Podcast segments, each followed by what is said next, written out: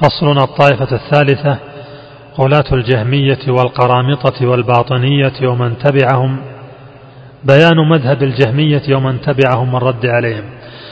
وأنكرت طوائف الضلال لربنا ذي العرش والجلال.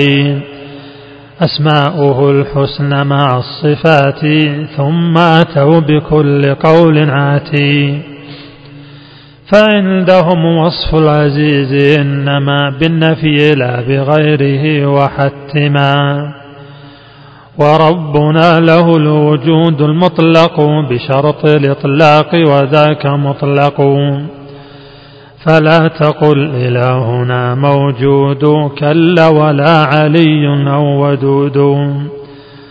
والحي والعليم والمجيد مجاز أو يسمى به العبيد. والصفة الموصف والصفات في عقل جهم مترادفات.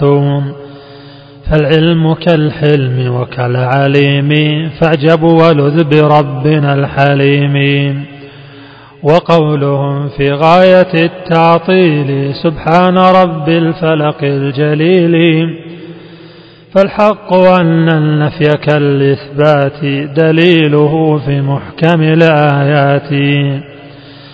بل إن إثبات صفات يعني تنوع الكمال في حق الغني.